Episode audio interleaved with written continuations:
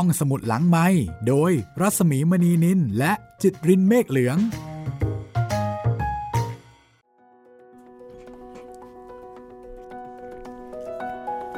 ตอนรับคุณผู้ฟังเข้าสู่ห้องสมุดหลังใหม่เจอเจอกันอีกครั้งหนึ่งนะคะ ที่นี่ไทย PBS Podcast ค่ะ สวัสดีคุณจิตริน สวัสดีครับพี่หมีครับ วันนี้เจอเจอกันตอนที่ 4 แล้ว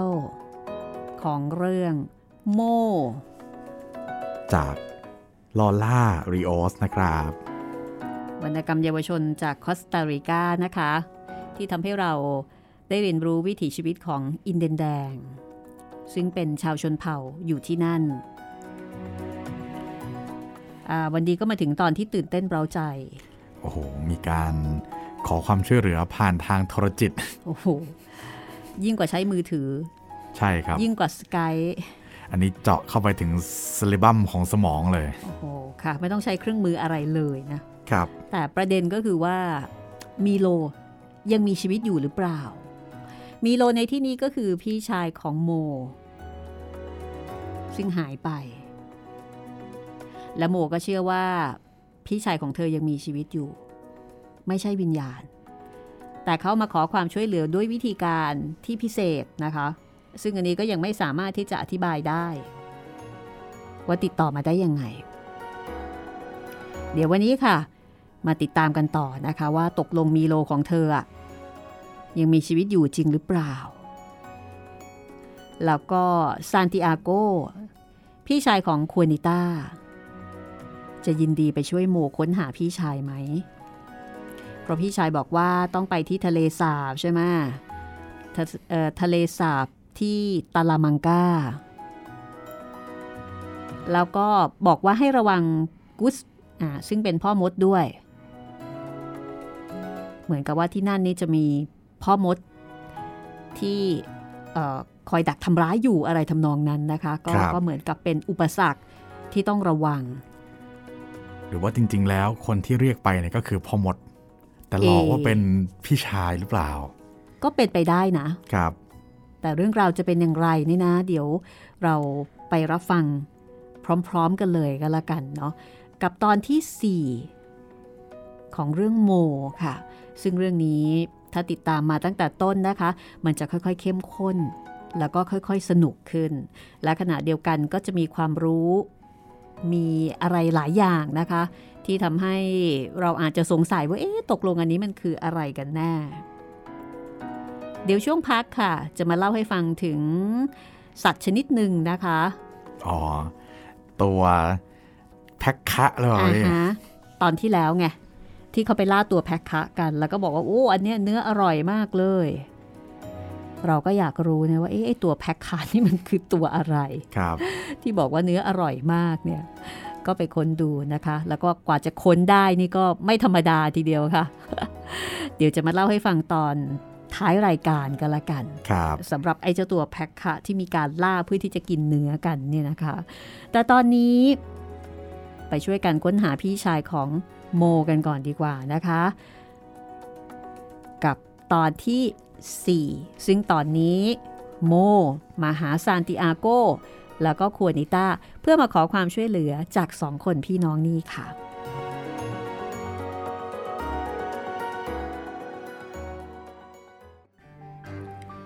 เมื่อโมเล่าเรื่องต่างๆ ให้ซานติอาโกได้ฟัง เขาก็บอกว่า ทะเลสาบใหญ่ อยู่ตาลามังกาแต่เท่าที่ฉันรู้นะ ที่นั่นไม่มีถ้ำแม้กุสจะอาศัยอยู่ก็จริง หากใครเดินผ่านทางนั้น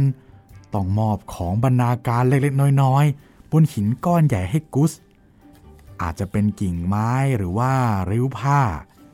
แต่หากใครผ่านไปโดยไม่มอบอะไรให้กุสแล้วก็ ผู้นั้นจะถูกลงโทษ ฉันว่ามีโลคงจะอยู่แถวนั้นล่ะ และฉันก็อยากจะให้พวกเธอไปเป็นเพื่อน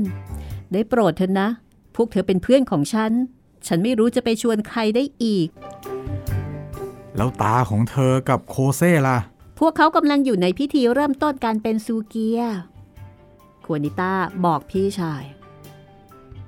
ในขณะที่โมก็ถามเพื่อนๆว่า ตกลงจะไปเป็นเพื่อนไหม ว่าไง พวกเธอจะไปเป็นเพื่อนฉันไหมถ้าไม่ ฉันก็จะไปคนเดียว อืม ฉันไม่ไปหรอก ฉันคงกลัวตายเลย ระหว่างทางน่ะ เออ ถ้างั้นฉันจะไปเป็นเพื่อนเธอโม แต่มันเป็นการเดินทางไกลนะ อย่างน้อยไปก็สองวัน กลับก็อีกสองวัน แล้วเธอจะบอกครอบครัวว่าไงอะ่ะ พวกเขาต้องเป็นห่วงเธอแน่เลย ถ้าไม่รู้ว่าเธออยู่ไหน ฉันจะเขียนบอกไว้ว่าไปไหน แต่ไม่อยากบอกพวกเขาว่าไปทำอะไร นี่ว่าไงควนิต้า เธอจะไปกับเราไหม ถ้าไปฉันจะให้สร้อยคอเธอ อุ้ยถึงเธอจะให้สร้อยคอ ฉันก็ไม่ไปหรอก ฉันจะไปส่งพวกเธอแค่กระท่อมของเธอเท่านั้น เธอมีซานติอาโกไปเป็นเพื่อนก็พอแล้ว เราต้องเอาเสบียงติดตัวไปกินระหว่างทางด้วย ในกระท่อมพอมีอาหารอยู่บ้าง กล้วยดิบต้ม และมันสำปะหลังทอดหลายชิ้น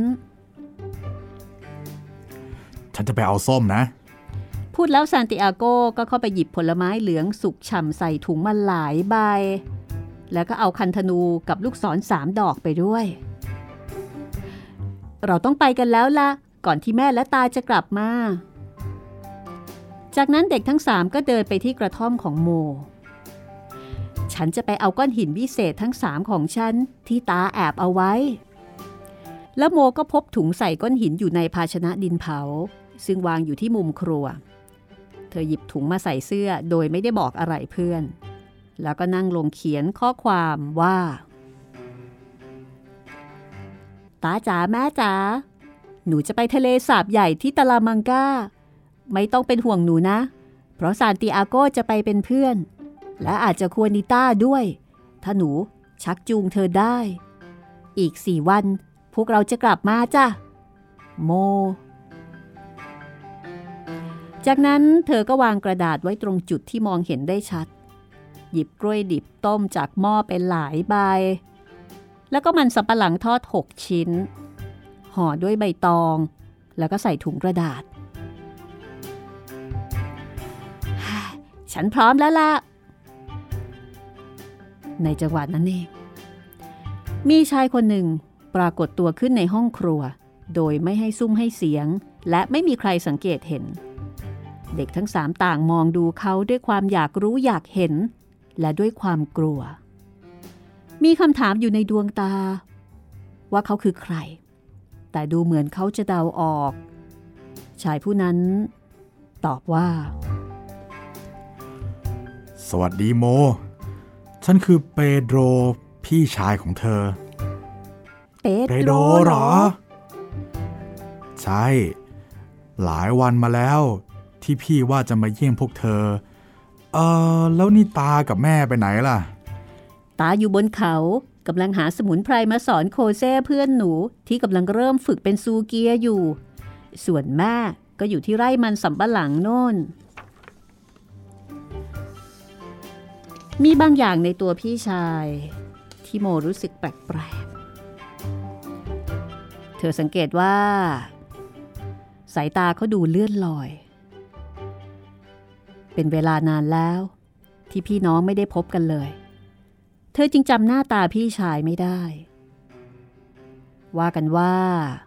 เปโดรตัวสูง ผิวคล้ำ แข็งแรง แล้วก็ฟันสวยมาก นอกจากนี้ยังชอบทำเครื่องปั้นดินเผาอีกด้วยอ้อแล้วก็อยู่ที่ปานามา นี่เป็นข้อมูลทั้งหมดที่โมรู้เกี่ยวกับพี่ชาย โมชวนเขาดื่มกาแฟหรือเครื่องดื่มอย่างอื่น แต่เปโตรไม่ต้องการ ณ ขณะนี้ โมไม่รู้ว่าจะทำอย่างไรดี เธอคอยพี่ชายมานานแสนนาน แล้วจู่ๆ พี่คนหนึ่งก็ปรากฏตัวขึ้น อย่างที่ตาบอกไว้ แต่เธอรู้สึกเหมือนถูกยับยัง้ง เราวกับอยู่ต่อหน้าคนแปลกหน้า แทนที่จะเป็นสมาชิกของเผ่า หรือพี่น้องร่วมสายเลือดเดียวกัน เออเราก็มันจะออกจากบ้านเดี๋ยวนี้แล้ว ถ้าพี่จะพบตากับแม่ ก็คอยอยู่ที่นี่ได้นะ เดี๋ยวพวกเขาก็มากันแล้วล่ะ แล้ววกเธอจะไปไหนกันล่ะฮะ เออคือ เราจะไปทะเลสาบใหญ่ที่ตาลามังกาหนูจะไปหาพี่มีโล โมอึกอักอึกอักก่อนที่จะตอบ และเมื่อตอบไปแล้ว ดูเหมือนประกายตาของเปโดรจะแวววาวเป็นพิเศษ แล้วเขาก็ยิ้ม เผยให้เห็นฟันขาววาววับ โมซึ่งกำลังสงสัยว่า นี่จะใช่เปโดรจริงหรือเปล่า ก็เลยจำเป็นต้องยอมรับ เพราะว่าลักษณะเขาดูคล้ายกับที่มีคนเคยพูดถึงเปโดรเอาไว้ ชายคนนั้นตั้งคำถามว่า แล้วพวกเธอรู้ได้ไงว่ามีโลอยู่ที่นั่นน่ะ คราวนี้ซานติอาโกซึ่งเงียบอยู่นานเป็นคนตอบ เรามีเพื่อนซึ่งพบเขาแล้วก็บอกว่าเขาอยากเจอพวกเรา แต่ฉันไม่ไปหรอกนะ ฉันจะอยู่ที่นี่ควนิต้าพึมพำแล้วก็ยังยืนยันจุดยืนของตัวเอง แล้วทำไมเธอไม่ไปเป็นเพื่อนพวกเขาล่ะ เปโตรพูดแล้วก็เข้าใกล้ควนิต้ามองตา แล้วก็ถามเธอ ก็หนูกลัว เปโตร เข้าไปใกล้ขึ้นอีก เธอต้องไปเป็นเพื่อนพวกเขาแน่ เจ้าความกลัวจะหายไปทันทีที่เธอก้าวพ้นประตูกระท่อมนี้ ควนิต้ามองหน้าเปโตรซึ่งมีสีหน้าดุดัน การที่คนแปลกหน้าเข้ามาใกล้ แม้จะเป็นพี่ชายของเพื่อน แต่ก็ทำให้ควนิต้าไม่สบายใจ ซานติอาโกสังเกตเห็น ก็เลยกระโดดพรุงไปยืนข้างน้องสาว ไม่มีการบังคับหรอก คนนี้ต้าว่าเธอต้องไปกับเรา ถ้าจะไปหามีโร พี่ก็ไปกับพวกเธอได้ หากพวกเธอต้องการ เปโตรยิ้มอย่างพยายามเป็นมิตร พี่รู้ทางลัดที่จะไปทะเลสาบใหญ่ และขาไปเราจะใช้เวลาเพียงวันครึ่ง และแน่นอน ขากลับก็เหมือนกัน ซานติอาโกพยายามพูดเล่น แต่เปโดรไม่ตอบ เขาเดินผ่านประตูกระท่อมไปแล้ว ด้วยก้าวย่างที่มั่นคง ไม่มีใครเห็นรอยยิ้มที่มีเลสไนระบายอยู่บนริมฝีปากของเขาในตอนนั้น โมออกมาเป็นคนสุดท้าย แล้วก็แอบคว้าซากคังคกอย่างรวดเร็วใส่กระเป๋าที่มีกล้วย แล้วก็มันสำปะหลังที่ห่อเอาไว้อย่างดี โดยไม่มีใครเห็นหัวนิต้าอยากจะวิ่งหนีแล้วก็กลับไปที่กระท่อม ราะรู้สึกสังหรณ์ว่าเรื่องแปลกประหลาดกำลังจะเกิดขึ้น แต่ทันใดนั้นอำนาจลึกลับบางอย่าง ที่อยู่เหนือความสมัครใจ บังคับให้เธอตอบว่า ฉันจะไปกับพวกเธออขอบใจมากจ้ะโคดิต้า เธอควรจะได้สร้อยคอจากฉันเป็นการตอบแทน แล้วโมก็ถอดสร้อยออกด้วยมือทั้งสองข้าง แล้วก็ใส่ให้ควนิต้า ซึ่งรูปไล้สร้อยอย่างแผ่วเบา แต่เธอถึงขนาดต้องเสียสละสร้อยคอนำโชคของเธอให้ฉันเชียวหรอโม ไม่เป็นไรหรอก เธอก็จะโชคดีเหมือนกัน ถ้าได้สวมมัน โมคลำก้อนหินวิเศษที่อยู่ในเสื้อซากขังคกในกระเป๋า แล้วก็คิดว่ามีสิ่งคุ้มครอง และให้โชคเธอเพียงพอแล้ว คือมีแค่สองอย่างนี้เธอก็อุ่นใจแล้ว นั่นก็คือก้อนหินวิเศษ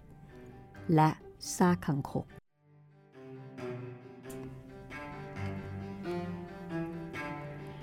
ในขณะที่แม่ของโม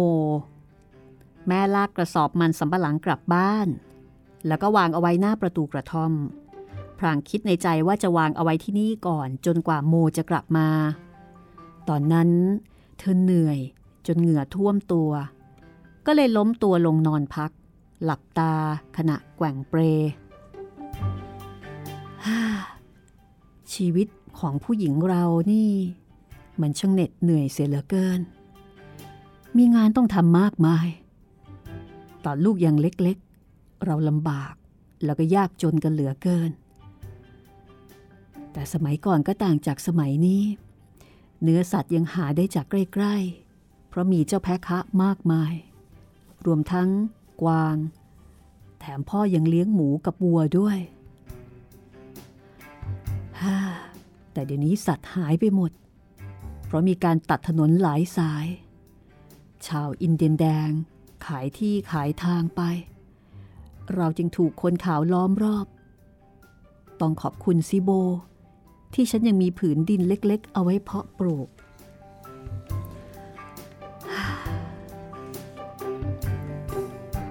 ถ้าโมอยากไปโรงเรียนก็ดี จะได้เรียนภาษาถิ่นของเราด้วย วันข้างหน้า แกจะได้ไม่ลืม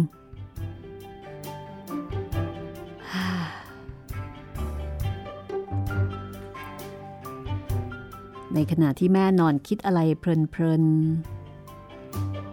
สักพัก เธอก็พลอยหลับไป ประมาณครึ่งชั่วโมง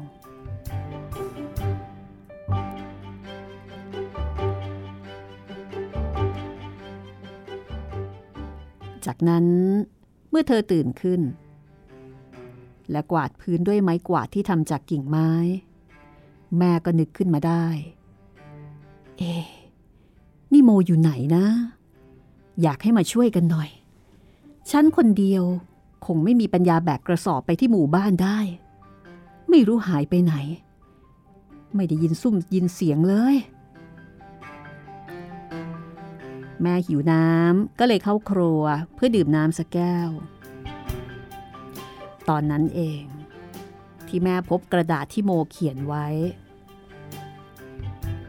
เธอหยิบมันขึ้นมาอ่านช้าๆ แล้วก็นั่งลงบนเปรเพื่อขบคิด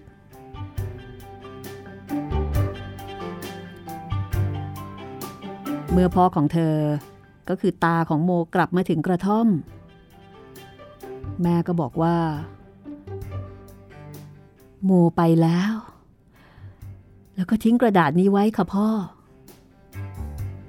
แม่พูดด้วยความเป็นห่วง ตาอ่านข้อความในกระดาษนั้น ใบหน้าซีดเผือด จนแม่คิดว่าตากำลังจะเป็นลม พ่อคะ เกิดอะไรขึ้น ก็โมจะกลับมาในไม่ช้านี้ และเขายังบอกกับเราอีกว่าเราไม่ต้องเป็นห่วง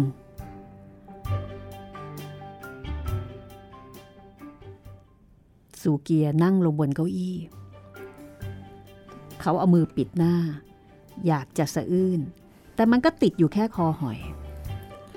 ทันใดนั้น ตาของโมก็หยิบแผ่นกระดาษมาขยำด้วยความโกรธ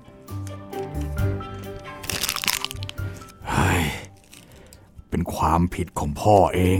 ที่ไม่เคยบอกโมว่า อย่าเข้าไปใกล้ทะเลสาบใหญ่เป็นอันขาดทำไมล่ะคะพ่อ เฮ้ยศัตรูของพ่อนะอยู่ที่นั่น มันเป็นสูเกียร์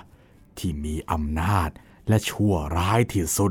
เท่าที่พ่อเคยรู้จัก มันทำงานกับกุส และผู้ช่วยอีกหลายคน พวกมันนะผนึกกำลังกันช่วยฝ่ายอาธรรม ครั้งหนึ่ง พ่อเคยสัญญาว่า จะไม่เข้าไปลุกล้ำดินแดนของพวกมัน หากพวกมันนะ่ะไม่มาเหยียบดินแดนของพ่อ แล้วเราก็สัญญากันตามนี้มาหลายปีแล้ว ด้วยเหตุนี้ พ่อจึงไปหาโมไม่ได้ เพราะมันอาจจะเสกให้พ่อเนี่ย เป็นเสือหรืองูก็ได้ เออแล้วสุเกียร์นี่ชื่ออะไรกันคะ มันชื่อว่า เตโอฟิโล แต่ใครๆก็เรียกมันว่า โดโลโลคำว่าโดโลโล มีความหมายว่าเทาเข้มเกือบดำ ในขณะนั้นแม่ของโม ดวงตารื้นไปด้วยน้ำตา เธอถามซูเกียผู้เป็นพ่อว่าจะทำอย่างไรกันดี ซึ่งพ่อของเธอก็บอกว่า พ่อจะติดต่อกับวิญญาณเดี๋ยวนี้ละ โคเซ่เองก็ต้องพยายามทำเหมือนกัน ดูสิว่าพวกเขาจะบอกอะไรกับเราบ้าง จากนั้นอิกนาซิโอ หยิบไม้เท้า ซึ่งวางพาดกำแพงด้านหนึ่งอยู่ เพื่อที่จะเอาไม้เท้านั้น ไปให้กับโคเซ่แล้วเขาก็เดินลากเท้าออกไป ด้วยหัวใจอันหนักอึ้ง กับลางสังหรณ์ที่แสนทรมานใจ รวมทั้งคำถามและข้อสงสัยมากมายในหัวสมอง ท้ายที่สุดก็เดินเข้าห้องไป ในขณะที่แม่ของโม เทมันสำปะหลังออกมาครึ่งกระสอบ เนื่องจากกระสอบวางอยู่ใกล้ประตูกระท่อม ขณะเคลื่อนตัวโดยอัตโนมัติ จึงมองเห็นว่าซากคังคกไม่ได้อยู่ที่นั่นแล้ว เธอเบิกตากว้างราวกับดวงตาจะถลนออกมานอกเบ้า รู้สึกว่าร่างกายสั่นเทาเหมือนลูกนกที่เพิ่งจะออกบินเป็นครั้งแรก รเอามันไปจากที่นั่นนะ เธอรู้สึกไม่ปลอดภัย เหลียวมองซ้ายทีขวาที สังหรณ์ว่ากุสกำลังเข้ามาใกล้อย่างช้าๆ เธอแบกกระสอบบนไหล่ แล้วก็เดินมุ่งหน้าไปยังหมู่บ้าน โมกำลังตกอยู่ในอันตราย ถ้าพ่อไปไม่ได้ ฉันก็จะไปตามแกเอง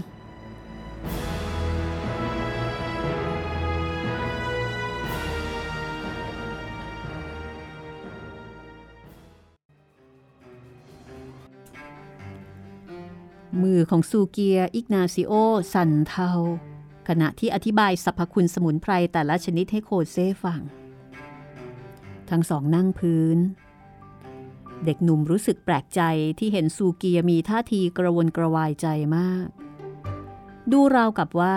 เวลาที่ผ่านไปเพียงแค่วันเดียวทำให้เขาดูแก่ไปถึง 20 ปี เราต้องสวดให้โรคภัยไข้เจ็บ เพราะว่าสมุนไพรทั้งหลายนั้น ถ้าไม่สวดให้ มันก็ทำอะไรไม่ได้ โรคแต่ละชนิดมีบทสวดศักดิ์สิทธิ์ต่างกันใช่ไหมครับ เออ ใช่แล้ว โรคภัยไข้เจ็บ ไม่ใช่เรื่องของร่างกาย เช่นว่า ถ้าใครเจ็บมือ ไม่ได้แปลว่ามือป่วย แต่มีใครบางคนกำลังทำให้เกิดอาการป่วยนั้น ด้วยเหตุนี้จึงต้องสวดให้ถูกต้องเหมาะสม จึงจะบรรเทาอาการได้ ต้องสวดให้พูดผีแห่งการเจ็บป่วย ไม่ใช่สวดให้มือ นอกจากนี้ สู้เกียร์ยังต้องปัดรังควาน และใช้สมุนไพรลูบตัวผู้ป่วยด้วย ทำไมต้องวาดรูปสัตว์ด้วยล่ะครับ พูดผีแห่งโรคภัยนะ่ะมีลักษณะคล้ายสัตว์ ดังนั้นเวลาจะรักษาคนไข้ เราจึงวาดรูปต่างๆ เพื่อเป็นตัวแทนสัตว์หลากหลายชนิด แล้วเราจะเริ่มกันด้วยบทสวดไหนล่ะครับ ก่อนอื่นต้องเริ่มบทสวด แนะนำตัวให้ซีโบนะรู้จัก ด้วยบอกว่าตนเป็นใคร ต่อด้วยบทสวดของโรคภัยไข้เจ็บ และสุดท้ายก็เอารูปต่างๆที่วาดไว้ออกมา แล้วพูดถึงลักษณะเฉพาะของสัตว์ เช่นว่ามันกล้าบ้าบิน ชอบกัด หรือนิสัยไม่ดี เออแล้วทำไมเราต้องพูดถึงลักษณะของบรรดาสัตว์ด้วยล่ะครับ เพราะการนำเสนอสัตว์นะก็เหมือนนำเสนอโรคภัย ซึ่งก็ไม่ดี เจ็บปวด และอาจทำให้ตายได้เช่นเดียวกัน บทสวดศักดิ์สิทธิ์จะจบลงอย่างไรครับ จะบอกเจ้าโรคภัย อย่าให้มารังควานอีก และว่าเรารู้นะว่ามันประพฤติตัวอย่างไร และแนะว่าควรไปอยู่กับซิโบเสีย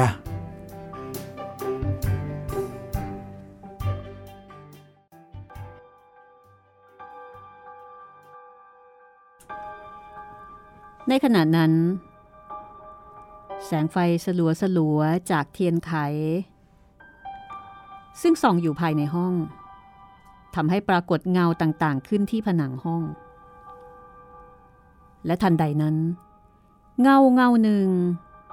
ก็แยกออกมา และเข้ามาอยู่ใกล้ ๆ คนทั้งสอง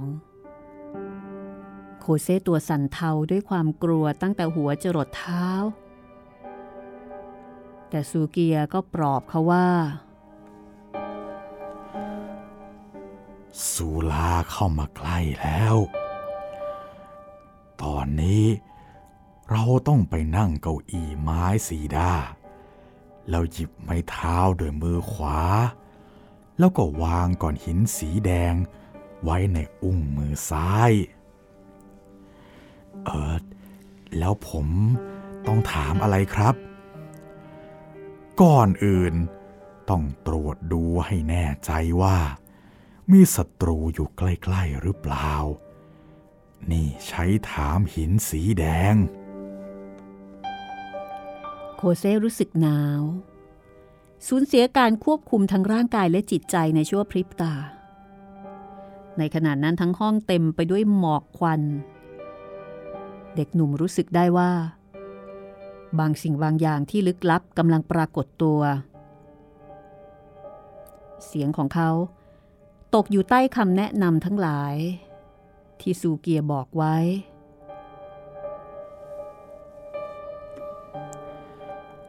ผมอยากถามว่า มีศัตรูอยู่ในเส้นทางของผมหรือเปล่าครับ ต้องเป่าหินด้วยซูเกียชี้โคเซเป่าหิน เหมือนเวลาที่เป่าให้เทียนดับ ปรากฏว่า หินเริ่มส่งเสียงแล้วก็เต้นจากข้างโน้นไปข้างนี้ ราวกับมีสัตว์ดุร้ายสิงอยู่ในก้อนหินนั้น มันกระดอนขึ้นหลายเซนติเมตรจากฝ่ามือ และสุดท้ายก็สงบ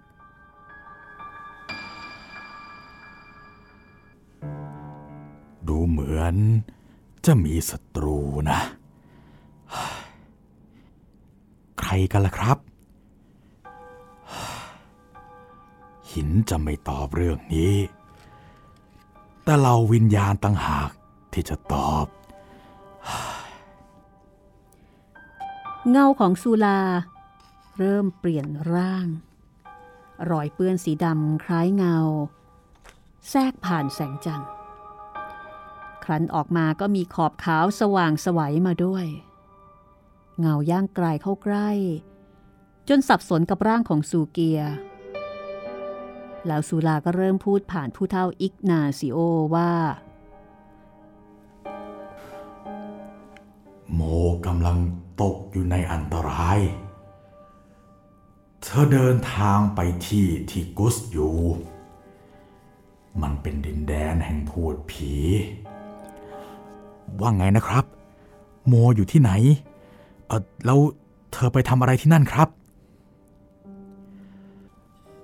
ธอไปหามีโลพี่ชายของเธอ คงต้องระวังมากเลยทีเดียว มีอันตรายใหญ่หลวง ไม่ใช่วิญญาณทั้งหมด จะเป็นวิญญาณที่ดี เจ้าต้องแยกแยะความรักกับความชังให้เป็น ถ้าเจ้ามอบความรักเพื่อช่วยเหลือผู้อื่นซิโบก็จะคุ้มครองเจ้า นี่คือเสียงของซูลาที่พูดผ่านผู้เฒ่าอิกนาซิโอผู้เป็นซูเกีย โคเซ่ก็เลยถามว่า แล้วเขาจะช่วยโมได้อย่างไร คนที่ขอคำแนะนำต้องเชื่อมั่นในความรู้สึกที่จะได้จากสามัญสำนึกของตน ผมต้องไปช่วยเธอ โคเซตะโกน เสียงของเขาถูกบันทึกลงไปในการเวลา ในขณะที่อีกฝ่าย บอกว่า ดีแล้วพอหนุม เตือนโมด้วยว่า อย่าถูกตัวมีโล ขณะที่เขายังต้องมน โมรู้วิธีติดต่อ และให้สิ่งที่มิโลต้องการได้ จากนั้นซูเกียมีอาการหนาวสั่นเล็กน้อย และเสียงก็กลับมาเป็นของตนเองอีกครั้ง ท่านอิกนาซิโอครับ โมกำลังตกอยู่ในอันตรายครับ เธอออกไปตามหามิโลข้ารู้แล้ว แล้วท่านจะไม่ทำอะไรเพื่อช่วยเหลือโมหรอครับข้าทำไม่ได้ซูเกียที่ทะเลสาบใหญ่ แห่งตาลามังกา ไม่อนุญาต เขาเป็นศัตรูตัวร้ายที่สุดของข้าทีเดียวเออแล้วท่านรู้ได้อย่างไรครับ ว่าโมไปที่ทะเลสาบใหญ่ก็เธอเขียนทิ้งไว้นะเซเธอไปกับซานติอาโก และควนิต้า วันนี้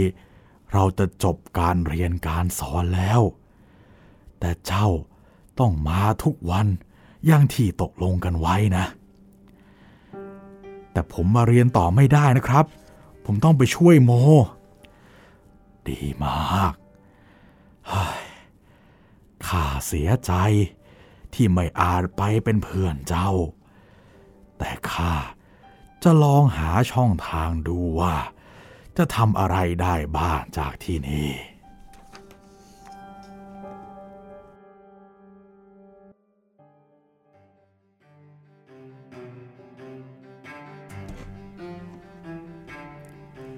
ตัดมาที่เปโด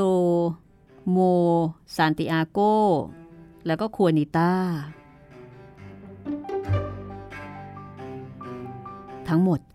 ออกเดินทางมาได้ไกลพอสมควร ขึ้นเขาลงเขาลูกแล้วลูกเล่า ตามที่สูงจะสังเกตเห็นความแห้งแล้งได้อย่างชัดเจน จากจุดที่พวกเขาอยู่ สามารถมองเห็นเนินเขาชิริโปที่สง่าหน้าเกรงขาม ในขณะนั้นอากาศร้อน ทุกคนต่างคอแห้ง จึงได้เวลากินส้มที่ติดตัวมา พวกเขาแบ่งกล้วยและมันสำปะหลังกินกันในมื้อสุดท้ายของวัน โมต้องคอยระวังที่จะไม่ให้ใครสังเกตเห็น ว่าเธอมีซากคังคกติดอยู่ในกระเป๋ามาด้วยแถวนี้มีหินสวยๆเยอะแยะเลย ฉันจะเก็บไปเป็นที่ระลึกนะ แล้วเธอก็เก็บหินหลากสีหลายขนาดใส่กระเป๋าอย่างระมัดระวัง ด้วยวิธีนี้คังคก ก็จะถูกแอบซ่อนโดยไม่มีใครเห็น มาถึงตอนนี้โมก็ยังไม่เข้าใจอยู่ดี ว่าทำไมตนถึงปลดซากสัตว์ที่ประตูกระท่อมติดตัวมาด้วย มันเป็นลางสังหรณ์ที่มีอำนาจเหนือความต้องการ บางทีจิตใต้สำนึกอาจบอกเธอว่า สิ่งนี้จะนำโชคมาให้ หรือพ่ออาจจะช่วยปกป้องเธอได้ ผ่านทางเจ้าสัตว์นั่น เปโดรไม่กินอะไรเลยตลอดการเดินทาง นอกจากเรื่องนี้แล้ว เขาก็ไม่มีอะไรผิดปกติ แต่โมรู้สึกห่างเหินกับพี่ชาย โดยที่เธอเองก็ไม่เข้าใจ ว่าอะไรเป็นตัวขวางกัน้น เธอถามเปโดรเกี่ยวกับประเทศปานามา เขาก็อธิบายว่าเขาไปที่นั่น เพราะมีช่องทางทำมาหากินที่ดีมาก ในไม่ช้า ความมืดก็คืบคลานเข้ามาปกคลุมผืนป่า เส้นทางแคบๆ ซึ่งพวกเขาจะต้องเดินทางกันต่อ ดูลางเลือนท่ามกลางกองใบไม้แห้ง อยู่ๆ เปโดรก็บอกว่า แปลกจริง พี่ชักสับสนกับเส้นทาง ดูเหมือนทางมันจะหายไป ผมเคยมาแถวนี้เพียงหนเดียว ครั้งนั้นจะมีเส้นทางเดินไปได้ตลอด เอ แต่นี่ดูเหมือนว่า จะไม่มีเส้นทางแล้ว ที่แย่ก็คือมันค่ำแล้วอะ่ะ โมพูดขึ้นด้วยความหวาดกลัว ประกายแห่งความหวัง ยังไม่ทันจะฉายบนใบหน้าของคัวนิต้า ก็พลันเลือนหายไปแล้ว เปโดรบอกว่า เราต้องค้างที่นี่คืนนี้ เราต้องก่อกองไฟ แล้วก็สร้างที่หลบภัยด้วยท่อนไม้กับใบไม้ซานติอาโกแนะนำโชคดีนะที่เป็นหน้าร้อน และฝนก็ยังไม่ตกแปลกจริง ก็ไหนโมเป็นคนมองโลกในแง่ดีเสมอไม่ใช่หรอควนิต้าประชด น้ำเสียงของเธอไม่ค่อยดี เพราะว่าตอนนี้เธอเริ่มจะหมดความอดทนซานติอาโกรู้สึกกระวนกระวายใจเพราะรู้ดีถึงอันตรายในป่า โมบ่นอย่างโกรธเคืองด้วยความหิว มีเพียงเปโดรที่นิ่งเฉยไม่พูดอะไร แต่เริ่มนำท่อนไม้แล้วก็กิ่งไม้มา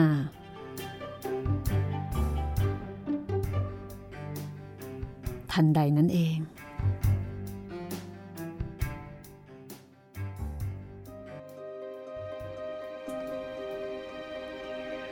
มีแสงสีม่วงจางๆ ปรากฏเด่นชัดขึ้นที่ด้านหลังต้นไม้ต้นหนึ่ง มันสว่าง แล้วก็ดับไปภายในไม่กี่วินาที เปโดรทิ้งงานที่ครับที่กำลังทำอยู่ แล้วก็เดินช้าๆ ไปที่แสงนั้น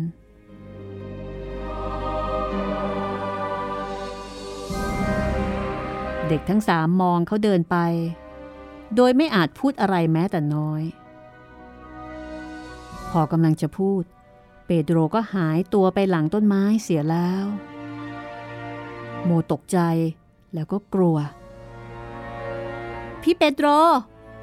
พี่อยู่ไหนอะ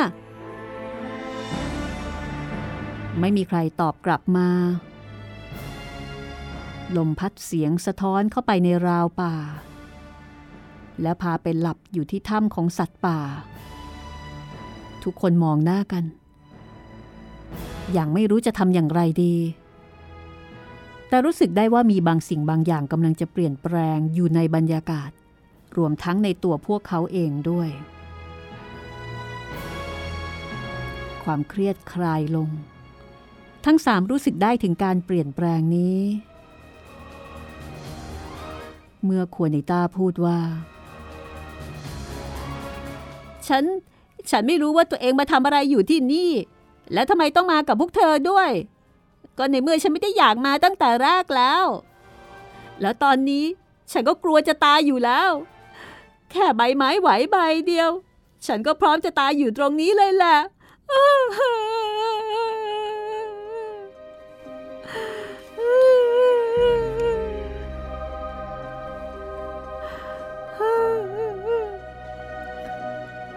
จะไม่มีอะไรเกิดขึ้นกับเราหรอกนะ คุณดิต้า เธอมีสร้อยนำโชคของฉันอยู่กับตัว จับมันไว้ให้ดี สร้อยนำโชคไหนกันอ๋อก็เส้นที่ฉันให้เธอ ตอนที่เราออกมาไงล่ะ สร้อยของฉันไง ทั้งสามมีความกังวลใจ เพราะเริ่มตระหนักแล้วว่า พวกเขา ถูกมนคาถาเข้าให้แล้ว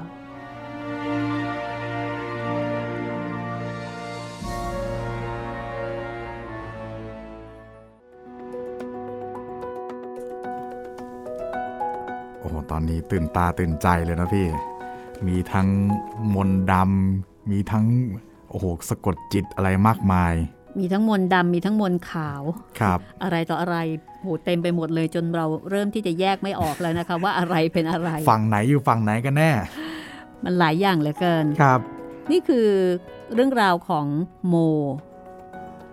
แล้วก็เพื่อนๆที่กำลังออกตามหาพี่ชายคือมีโล กับเรื่องโม ผลงานของราร่าริโอสนะคะวรรณกรรมเยาวชนจากคอสตาริกาที่แปลโดยอาจารย์รัศมีกฤษณมิตรค่ะ เราอาจจะไม่ค่อยคุ้นเคยกับอะไรต่ออะไรพวกนี้นะครับกับชื่อของสัตว์ของพืชของความเชื่ออะไรที่มันแบบแปลกๆอะ่ะเพราะว่าใช่อันนี้คือภูมิปัญญาของอินเดียนแดง แต่ว่าบรรยากาศแบบ อะไรแบบเนี้ยคนไทยน่าจะคุ้นเคยดี คุ้นเคยแน่นอนครับ แต่บริบทอาจจะต่างกันไปเล็กน้อยาใช่นะ สรุปก็คือ เด็กๆ ตกอยู่ภายใต้ เวทมนต์อะไรบางอย่าง ซึ่งดูแล้วไม่น่าจะปรารถนาดีนะ ใช่ ก็พักเอาไว้ตรงนี้ค่ะ ตอนต่อไปก็กลับมา ตามกันต่อนะคะว่าเด็กๆจะเป็นอย่างไรบ้าง ในเมื่อตาไม่สามารถจะไปช่วยได้ เพราะว่าตาไปสัญญิงสัญญากับทางฝากนู้นเอาไว้แล้วใช่ไหมว่าจะไม่บุกรุกจะไม่เดินทางไปที่นั่น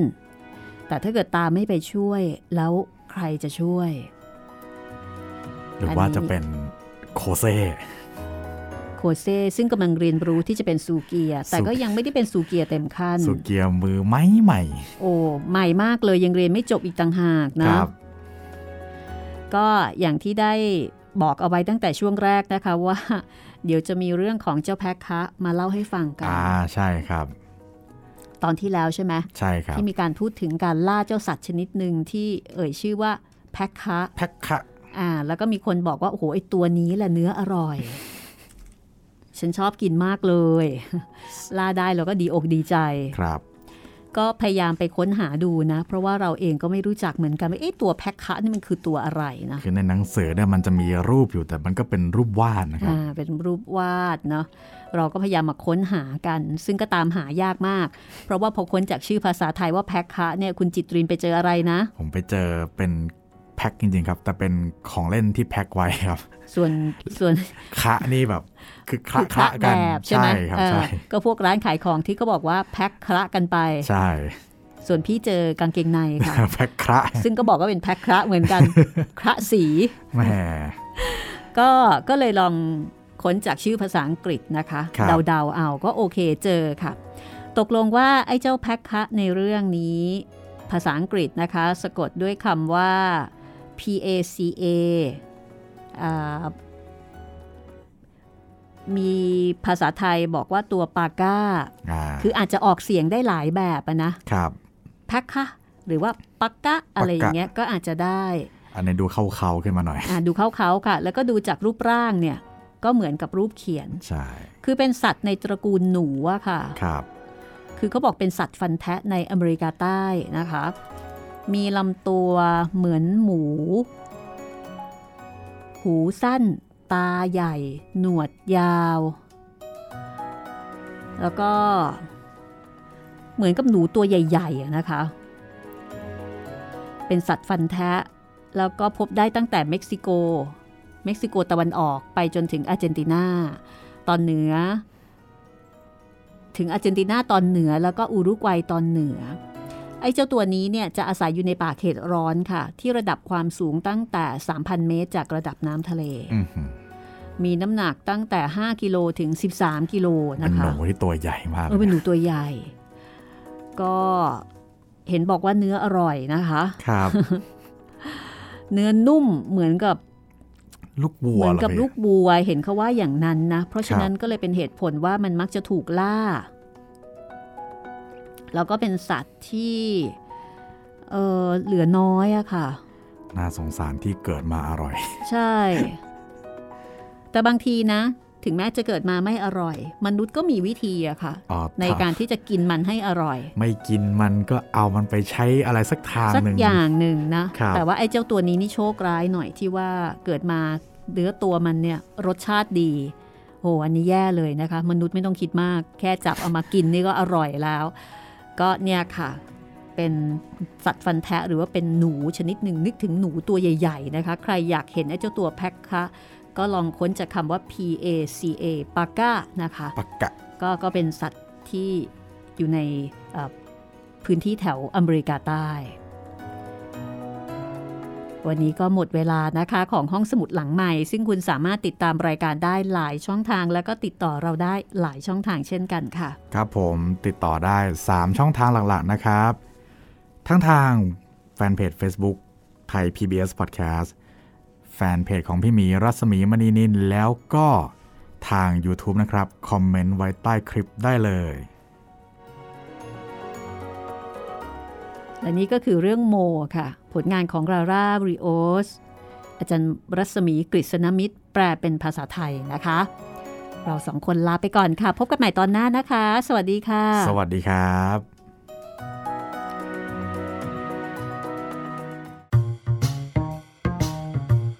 ห้องสมุดหลังไม้โดยรัศมีมณีนินและจิตรินเมฆเหลือง